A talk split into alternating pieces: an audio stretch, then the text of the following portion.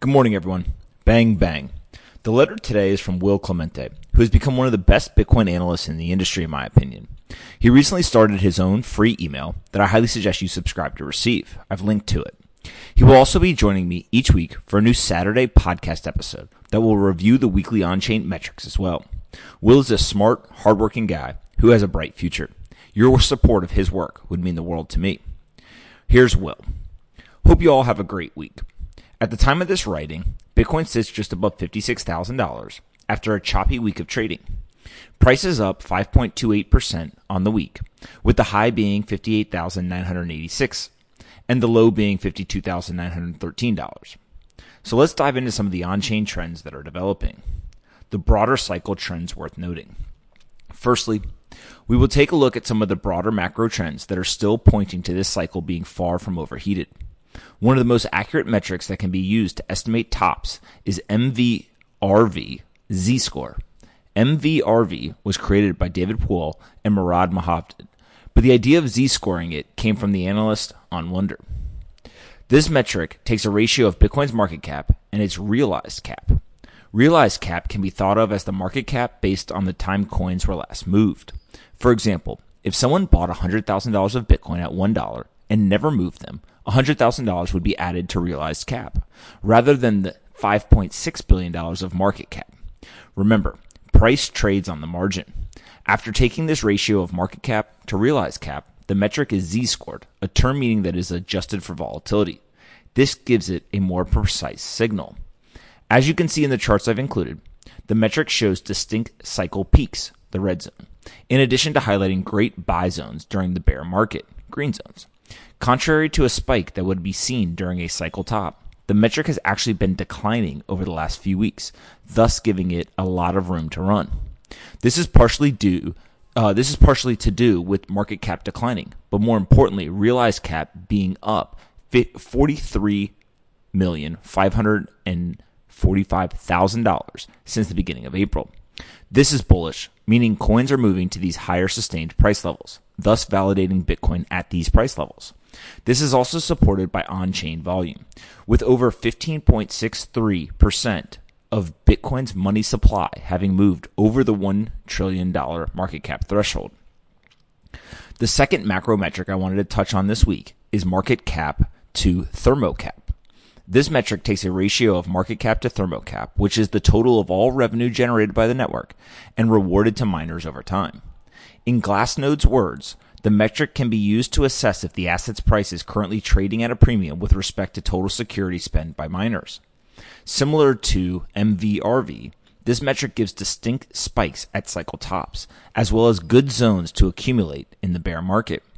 We can also see this metric cooling off, another indication that this bull run has a while to go before becoming overheated. Okay, developments this week. One of the first things that has been attention grabbing this week is stablecoin prints.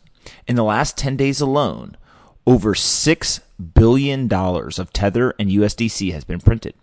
Roughly $30 billion of stablecoins have now been printed above the $50,000 price point. This is showing a lot of new demand for, from investors entering the crypto space.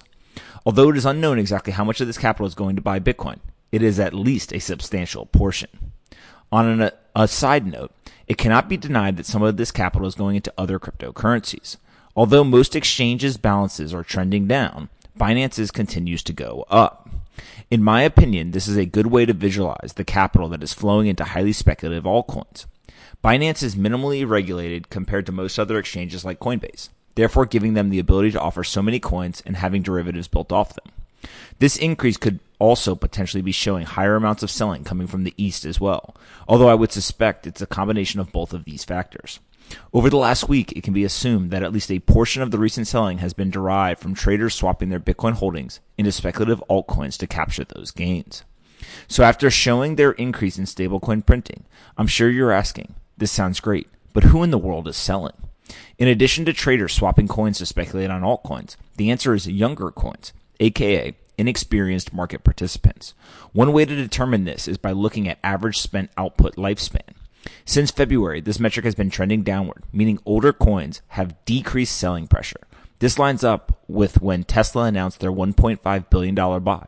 Is there causation there? That's up for you to decide, but I suspect yes. In regard to newer participants selling, we actually saw a cycle high in selling coming from coins that were one week to one mo- month old recently. There was also a huge spike in selling that came from coins aged one month to three months on Tuesday. This is interesting because it aligns with the weekly low of $52,913 on Tuesday. The spike in selling of one to three month old coins also aligns with a large batch of 3,774 Bitcoin about $211 million at the time, that was moved onto exchanges around 8 a.m. on Tuesday. Perhaps this was a related event. Nonetheless, I suspect this large batch played a role in the sell off, as price declined $3,000 after the inflow. However, one thing is for sure miners are not selling. It's illustrated by the metric that tracks balances of all miner wallets. Not only are miners not selling, but they are actually accumulating.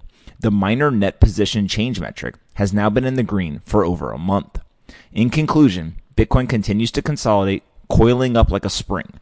Weak hands continue to sell to older market participants. The phenomenon of coins moving to entities that statistically have very low likelihood of selling continues to persist. In addition, the macro indicators show we are at a midway consolidation, building up a huge base of capital at these price levels. No signs of a market top or even close to flashing. HODL on. Talk to you all on Monday. Have a great weekend. Cheers. Will.